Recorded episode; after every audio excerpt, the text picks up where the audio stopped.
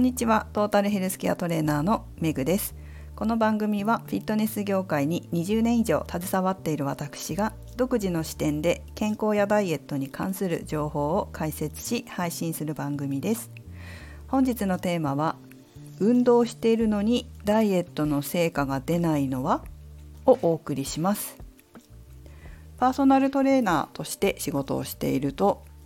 生徒さんによく言われる言葉があるんですね。それはこれしか動いてないのにきつい辛い汗っていうか油汗が中から出てくる。これ結構ね言われるんです。皆さんそんな経験したことはありますでしょうか？なぜそういうふうに言われるかというと私がパーソナルトレーニングで生徒さんを見ている時その方が、まあ、体の使い方だったり動かし方だったりどこの筋肉をよく使ってるのかとかというのをよく見るんです。そして見てこの方が痩せやすい体を作るには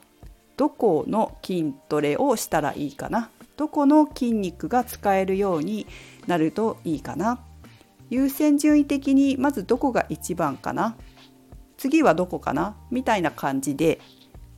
その方生徒さんたちの体を見てトレーニングメニューを作るんですね。そうすると必然的にその代謝が悪いっていうか痩せない体を作ってる原因のところに原因の筋肉を使えるようにするので要はその方が普段あんまり使ってない筋肉になるんです。でそういう筋肉ってすごくこう使ってないからつまり弱いんですよね。弱いからちょっとした運動でも辛いんですよ。これしかやってないのにこんな運動なのになんで辛いんだっていう風になるんですけど、まあ、それはね普段から使ってなくって弱いからちょっとした運動でもきついんだよっていう風には言うんですけどでもそれって実はすごく大切なんですそういう風にきついって思えるのも実はすごく大切なんですよそんなこんななんかハードでも何でもない運動なのになんで体の内側から油汗が出るんだみたいなことを私は聞くとあちゃんと聞いてたんだなっていうふうに思うんですね。っていうのも、まあ、トレーニングの指導しててとかもそうなんですけど人って使いやすい自分の使いやすい筋肉をどうしても使おうとしちゃうんですよ。なぜならその筋肉いつも使ってるから使いやすくて楽なんですよ。楽でもそうすると使わない筋肉というのが出てきちゃうんですね。で使いやすい筋肉っていうのは楽だからそこばっかり使いたくなっちゃうんですけれどそこで筋トレしようとすると結局なかなかその弱い部分痩せやすい体を作ってあげるのに使いたい筋肉が使えないままになっちゃうんですね。でそのままスルーしちゃうと結局運動による体づくり痩せやすい体づくりがうまくいかないんです。ちゃんとその方が使えていない使えていないがゆえに代謝が上がっていない筋肉をしっかり見極めて原因を追求してこの筋肉だ、まあ、この辺だ。この筋肉がしっかりとエクササイズで使えないとなかなか代謝が上がらず痩せやすい体は作れないぞ。っていうところに目星をつけてメニューを作りちゃんと体を回避させないで運動している時に逃げるから。そのトレーニングエクササイズが辛いとその筋肉を使わないようにしちゃうから人間が防御反応みたいなので。その防御反応を見抜いてちゃんとその筋肉を使っているかどうかっていうところを指導して使えるようにしていくっていうのがすごく大切だなと。いつも思います。どうしても使ってない筋肉だから普段から。きついんですよ。逃げたいんですよみんな。この間も言われました。そうするときついから逃げちゃうんだよねって言って。でもそれを続けてるとやはりこう代謝が上がっていかないので痩せやすい体は作れないから、まあ、何か言われても私は笑ってきついよねって言ってで無視します。無視。だってそこの筋肉が使えないと痩せないんだもん。痩せやすい体にならないから、まあ、きついって言われようが油汗が出るって言われようがその筋肉は使えるようになっていかないといけないのでえその生徒さんの限界ギリギリのところまでは攻めます。でもそこが使えるようになってくるとほんときついんだけどだんだんと慣れてくるし無意識にできるようになってくれば意識しなくてもきつくない感じで、えー、トレーニングができるようになります。まあ、使えてないからきついだけで使えるようになってくると別にきついとも何とも思わなくなるから、まあ、そのきついなって感じるその部分だけをその部分っていうかその時だけをこう乗り越えていただくというかね乗り越えると本当にあの無意識に使えるようになってくるとスタイルもどんどん変わってくるしダイエットの成果とかも出てきやすくなるし。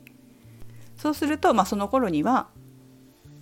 もうねそのトレーニングが辛くなくなってきます。そこの境地に至るまではちょっとねきつい時期もあるかもしれませんけど乗り越えるとそうでもないのでその時だけなんでそこはちょっと忍耐していただいて、まあ、忍耐するために誰かこう指導してくれる人応援してくれる人もうちょっとですよって言ってくれる人っているのはいいのかもしれませんよね。自分一人でやってたらきついからあのいいやって思いがちだしね。それは私も思いますね。きつい運動はつい避けたくなる。やりたくなくなる。そんな自分をコントロールしてくれる本当は自分自身で命令してコントロールできるっていうのが一番いいですけど、まあ、そこまでいかない場合はやはり周りの指導者に応援してもらいながら指導してもらうと成果は出やすくなるんじゃないでしょうかね。こういったことって本当によくあるんですよ。どんなトレーニングしててもこうきついことから逃げちゃう逃げようとしちゃう反応みたいなのってあってそこを逃がさないっていうのが トレーナーの仕事の一つでもあると思うんですけどまあ S か M かみたいなところはありますけどね。でも本当にそのきついっていうのを超えた先にある気持ちよさとか成果っていうのはやっぱり手に入れられるから、まあ、きつさを乗り越えるっていうメリットは大きいかなと思います。乗り越えちゃうとトレーニングが気持ちよくなるしその苦手な部分もね気持ちよくなるし何よりも自分のその目標としている体づくりの成功の方向に近づくじゃないですか逃げてたらいつまでたっても近づかないですから、まあ、きついかもしれないけど本当限界の手前ぐらいまではちょっと頑張ろうみたいな感じで、え、応援させていただくのが私の仕事の一つでもあるかなっていうふうに思ってます。ということで、えー、この配信を聞いてくださってる皆さんの中にも運動をしてるんだけれどもなかなか成果につながってないという場合、まあ、食事だったりとかメンタルの要素を取り除いた場合ですね運動だけにフォーカスしてみるのであればそもそもご自身のダイエットに有効な部位がトレーニングできていない。もしくはしていたとしてもフォームが違ってるっていうか回避しちゃってる。ターゲットの筋肉にしっかりと力が入るようなエクササイズ正しいフォームになってないっていうこともありますのでえぜひそういった面も気をつけてメニューを作ったりフォームを自分でチェックしたりしてみてください自分ではなかなか限界があるなと思った方は是非お近くのトレーナーさんにフォームチェックしてもらうメニューチェックしてもらうっていうのはとても効率的だと私は思いますよ。いつまでもこう非効率に自分のその何て言うのかな専門的ではない知識の中でなんか動画だけ見てやるっていうよりももうちゃんと見てもらうっていう選択の方が時間がかからないので、えー、早く目的ご自身の目標に達成しやすくなるんじゃないかと思います。効率効果を重視するんであればそういった選択肢も考えてみてはいいんじゃないでしょうかね。はいということで、えー、私も目黒区世田谷区東京都内の方是非ご興味あればお越しください。それではメグでした。